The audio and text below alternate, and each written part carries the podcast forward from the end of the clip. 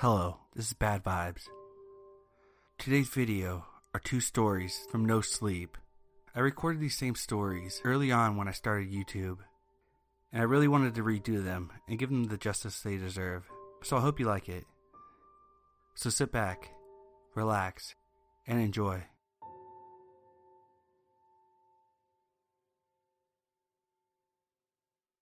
I'll say it right now.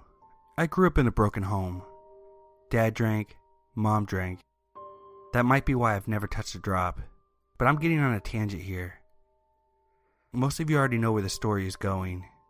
Dad used to get drunk and blame mom and I for all of his problems. Mom used to lock me in my room while he, well, you know what aggressive drunks do when they are upset. I'd say more often or not, my mom's screams and my own sobs were what rocked me to sleep. Then my mom started drinking and becoming numb to the whole thing. First, dad kept hitting her and left me to cry in my room. I guess he got bored eventually. Three days after my fifth birthday, dad came in my room for the first time. He had never done that before.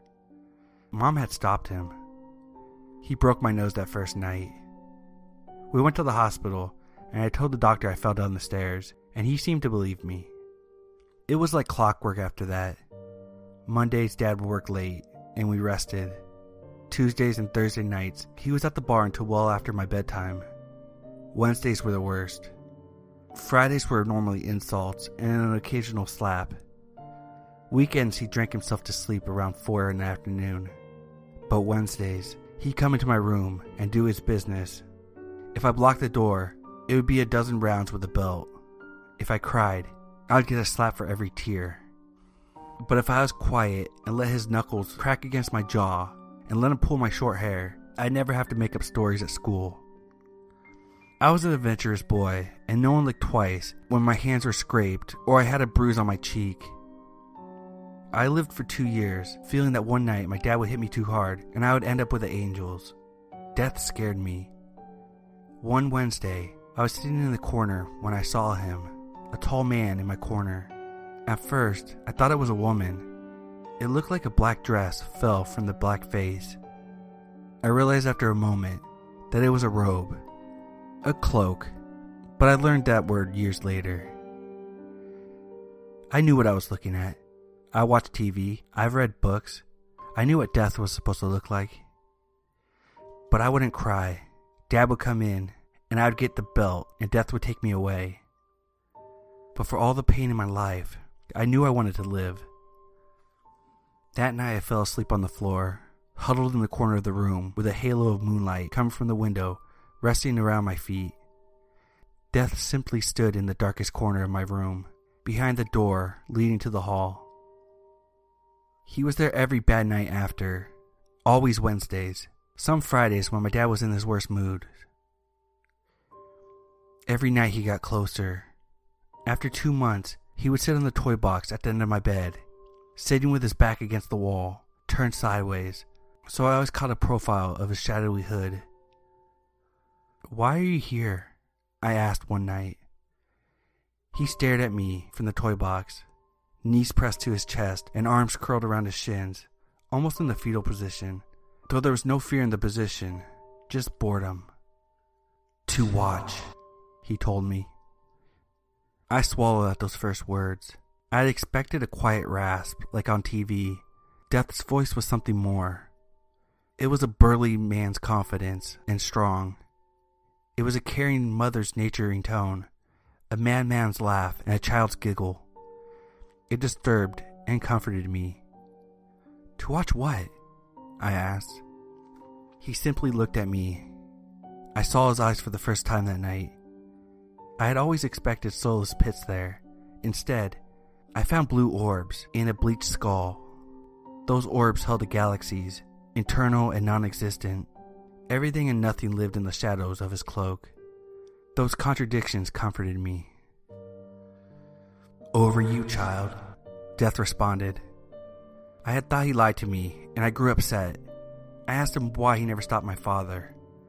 It's not my place to intervene, he told me. I asked him what he meant. He told me that he couldn't stop my father even if he tried. He was simply there to guide me if my worst nightmare ever came true. After that night, Death was more of a father to me. In a way, my own never was. The next week, he brought a thick, leather bound book. Within were fairy tales, dark and light themes, in countless languages. He told me the stories in the voice of my grandmother, who died when I was four. When I got older, he stopped bringing the book. Instead, we stayed up till the crack of dawn talking. I asked him about the afterlife and why things are the way they were. He always answered vaguely, telling me that I'd understand one day. He stayed with me and comforted me until dawn peeked over my neighbor's roof. Then the sunlight would touch his black robe, turning it into a blind white. Then he was gone. He'd be back next week, and I'd get ready for school. I never tired when death spoke to me. Life went on. When I was 12, my doctor fixed my nose for the third time and started asking questions. Within three weeks, I was taken from that home and put in an orphanage. In a Hollywood moment, my family doctor, who had heard about what had been happening from a friend at the hospital, adopted me. He and his wife had been trying for a child for years, but they never did. I lived a happy life after that. I never forgot what happened to me in my youth, though. I followed in my new father's footsteps and became a physician. Sadly, jobs were tight, and I took a role in the morgue. All those years around death helped me work with my new job, and I enjoyed it. My heart broke when my new mother was in an accident. I was the one that put the toe tag on her. I had to take the rest of the week off. But death was there that day. He stood in the corner of the storage room when I closed the drawer. Holding his skeleton hand was a little girl with green eyes and chocolate hair. I had seen my mother's family pictures and knew it was her, around seven years old. It hurt me, but Death nodded to me, and I knew that he would take care of her. In my lifetime, I've closed the drawer on four of my parents. Dad drove into a storefront when driving drunk. I had to leave the room when they wheeled him in. I would have spat on his cold husk of a body if I didn't. Mom drank herself into an early grave a year later. I pitied her when I closed the drawer. He had broken her soul, and she died in pain. Though my mother left the morgue the same way that my new mother did, I still remember the screams when death dragged my father through the floor, a red hot chain and metal collar strapped around his neck. My father, the man that saved my life, died four years ago. He went quietly in his sleep. I volunteered to close the drawer on him. When I did, death arrived and took a little boy with dark hair and blue eyes. You may wonder why I'm writing this. In truth, I'm not quite sure myself. I guess I want to tell people not to fear death. He's a gentle being with a crappy job, and he saved my life. With the life he gave me, I've married, I've raised three children two girls and a boy who look just like their mother. I have nine grandchildren and two great grandchildren, and a third on the way. I lost my wife last year to a heart attack. It still hurts me to think about but I know that she didn't fear death. She knew my story, the one I'm telling to you now, and she went in her sleep, holding my hand. As I write these final thoughts, I look to my window. Out there, I see a figure in the street, snow blowing white on black robes. A moment ago, I opened the window to invite him in. When you live this long, you learn how to treat guests right. Now he's standing in the corner, patient as the day I met him. When I'm done with this post, I'll turn off my laptop, put the little girl he brought with him on my lap, and close my eyes. My wife will close her brilliant blue eyes and rest her crimson locks on my chin. I'll take a breath and fall asleep. When I wake up, I'll be with my family. I'll see my mother and father again. I'll see my birth mom, happier than she was in life. I'll see my four dogs that I've had in my lifetime too, hopefully. Mortimer. Death calls from the corner. I sigh and type faster. If I could say one last thing, I'd like to quote Blue Oyster Cult. Don't fear the Reaper, because after all, people are the real monsters.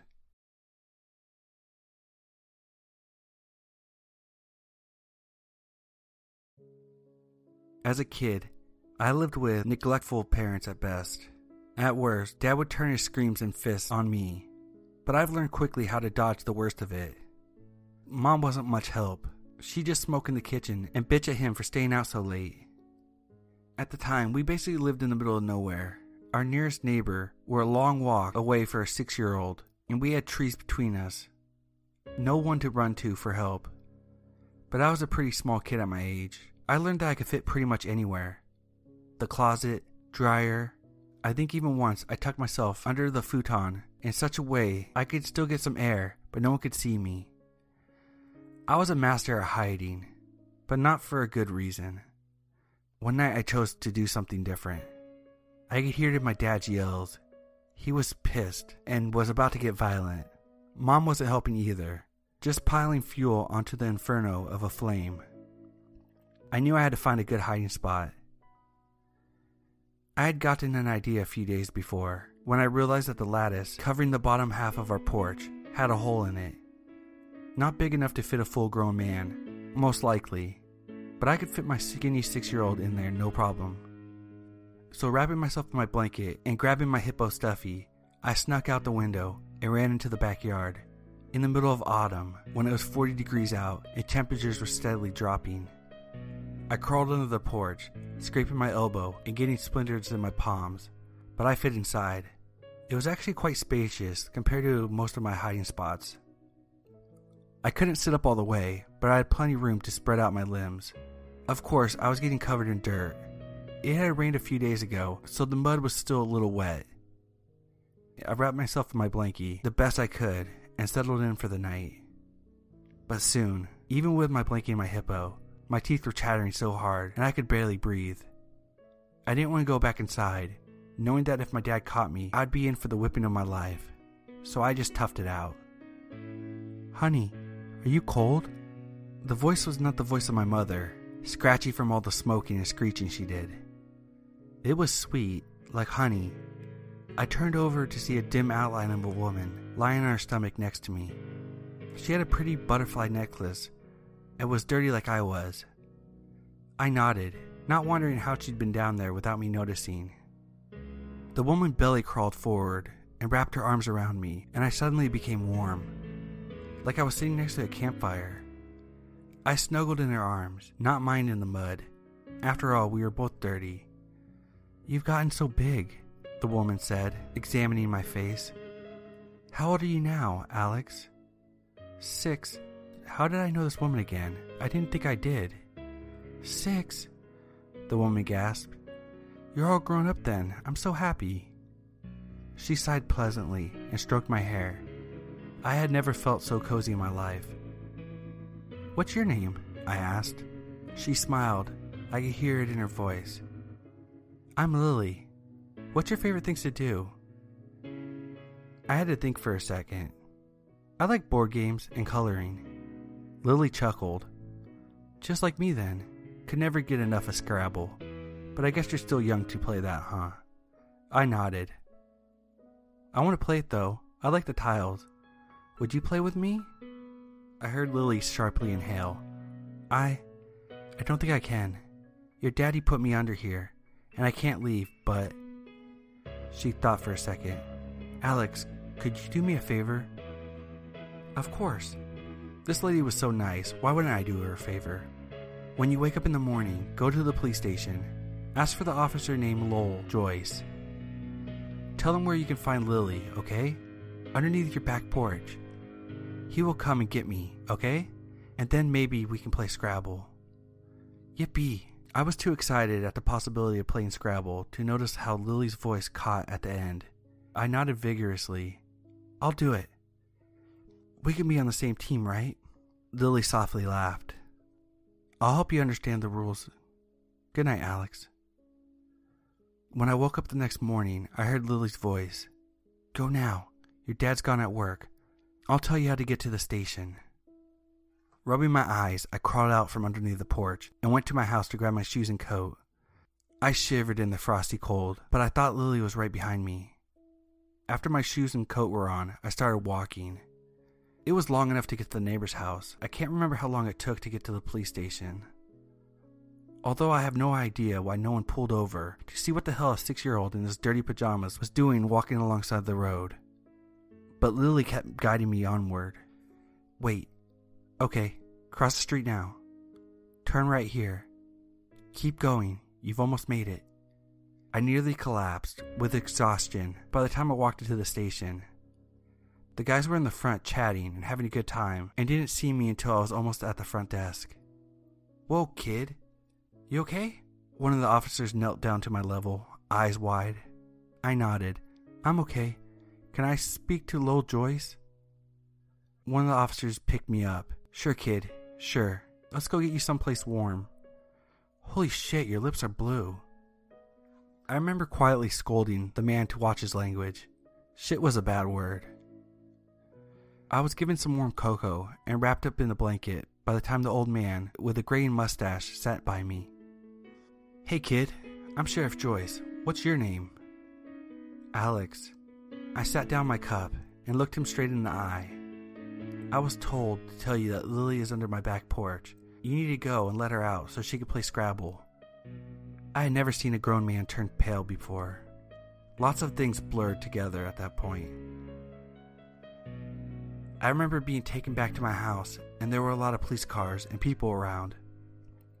The back porch was surrounded by yellow tape, and someone was taking a black bag away while my dad was in handcuffs. After that, I lived with my grandparents, which were Sheriff Joyce and his wife. I tried to ask him what happened and who Lily was, but I always got shut down. I was too young to know. But life got better, a lot better. Grandpa was the best man I could have hoped for in my life. We went out on weekends, to the movies, where he let me have a giant soda, even though I had to pee in the middle of the movie. When I asked him if I could drink when I was 13, he let me try beer. I spat it out and didn't touch it again. He never judged me for my love of art, letting me paint my whole bedroom multiple times over the years. I felt safe around him. He never laid a hand on me my grandmother was amazing too. Over the week, she would homeschool me, along with teaching me things that you wouldn't learn in school, such as how to respect others and not to take their crap, and cooking, lots of cooking. I could make my own birthday cake by the time I was 12, but I usually made them for my friends. I had a lot of those after I was free from my dad. When I turned 16, Grandpa took me back to my dad's house the whole thing had been bulldozed over, but I could still see some yellow tape wound around a few of the trees, faded and torn. We sat on the back of his truck. He had opened a beer and drank half of it before setting it down and grabbing me an orange soda. After I drank it, he told me, Lily was your mother. Good thing you didn't tell me when I was drinking. I would have had it coming out of my nose. My mom? I questioned, confused. Your actual mom. The woman that you lived with with your dad was not your mother. My granddad grabbed another beer. Lily was my daughter. I loved her so much. But when you were around six months old, she vanished. My stomach dropped. My dad just imprisoned her under the porch? I asked, starting to feel sick. Grandpa took another deep breath before setting the unopened beer down. That's something I'll never be able to understand. Lily told you to find me and that she loved Scrabble? Yeah. She kept me warm that night. I would have probably frozen to death if she hadn't been there.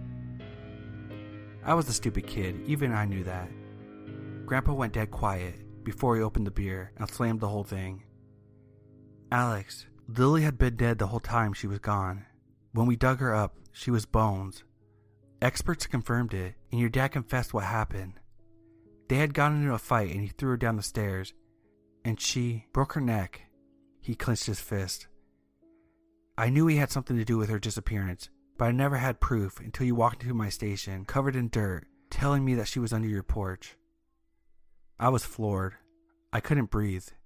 All I could do was shake my head. But I saw her. She was alive. She had a butterfly necklace. I trailed off, and Grandpa pulled out the evidence baggie from his pocket.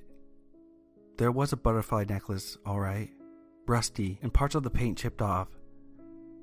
But I remembered it clearly as I remembered Lily's voice.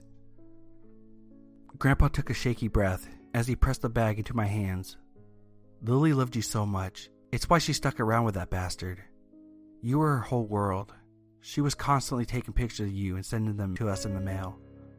Sometimes a mother's love can accomplish things that no humans can do. My eyes overflowed with tears as I clutched the necklace to my chest, choking on sobs. I leaned against my grandpa. He held me tight, and I swear I felt a few of his tears hit the top of my head. And just for a brief moment, I swear I felt the warm love I felt that night under the porch.